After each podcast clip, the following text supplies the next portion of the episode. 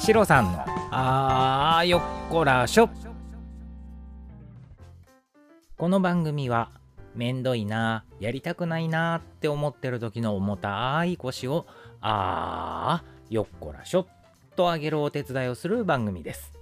聞いてくださる方の日々の生活に少しでも元気や笑顔を届けられたら嬉しいなと思っています。よかったらぜひお付き合いください。おはようございます。シロさんです。暑い暑いって言ってたら8月ももう残りわずかですよね皆さんは夏休みの宿題って計画的にやったタイプですか？シロさんはですね、無計画な年の翌年が計画的になって、計画的な年の翌年は無計画っていう、なんとも子供らしくない夏休みの過ごし方をしていました。多分、初めは計画的だったはずなんですよ。で、あ、去年このくらいだったらなんとかなるわ。的な感じで、前年の成功体験に乗っかって無計画にやった結果、8月31日の悪夢がやってくる。で、その失敗の経験をもとにした翌年っていうのは、あんな地獄はもう二度とご弁だ、みたいな感じで、ちゃんとする。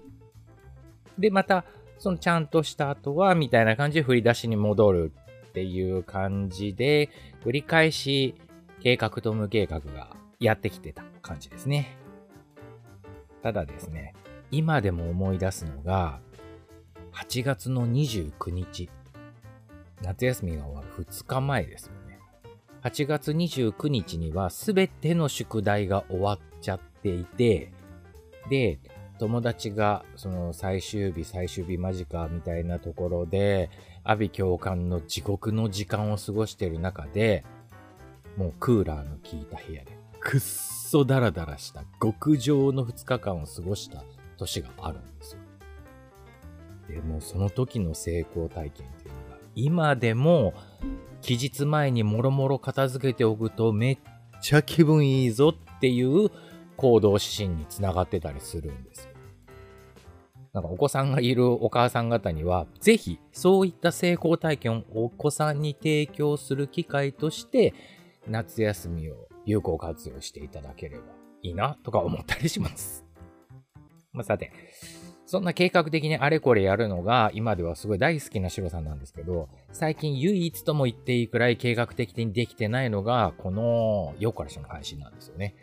もう最近は本当にガチで自転車操業状態でして、計画的どころかもう配信予定日の直前に録音してばっかりなんですよ。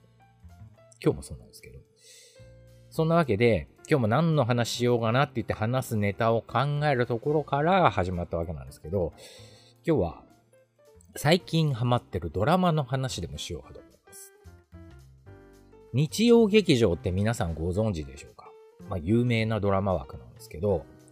TBS 系列で毎週日曜の21時、午後9時から放送されているテレビドラマの冠タイトルなんですけど、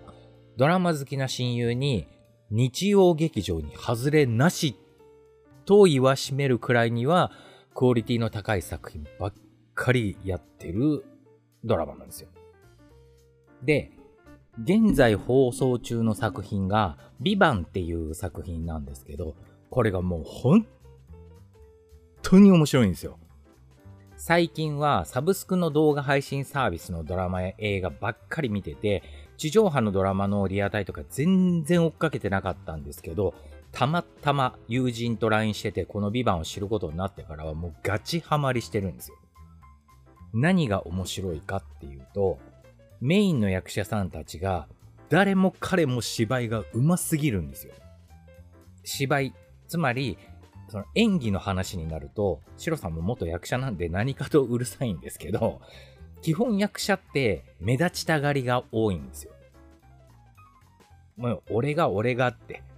失礼ながら残念な役者さんってその俺が俺がってついやっちゃうもんだから、とにかく画面がうるさくなっちゃうんですよね。それがですよ。この作品の出演陣。堺雅人さん、阿部寛さん、二階堂ふみさん、松坂桃李さん、役所広司さん。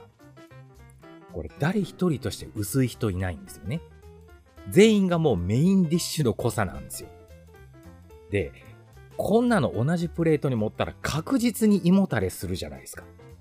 それがですよ。このメンツの全員が、俺を見せるシーンっていうのは、ちゃんと前に出てきてて、俺を見ろって言ってすっごい主張してくるのに、俺じゃないシーンっていう風になった時は、スッと一歩引いて、メインをちゃんと引き立てるポジションにスイッチするんですよ。もう本当に上手い人ばっかりです。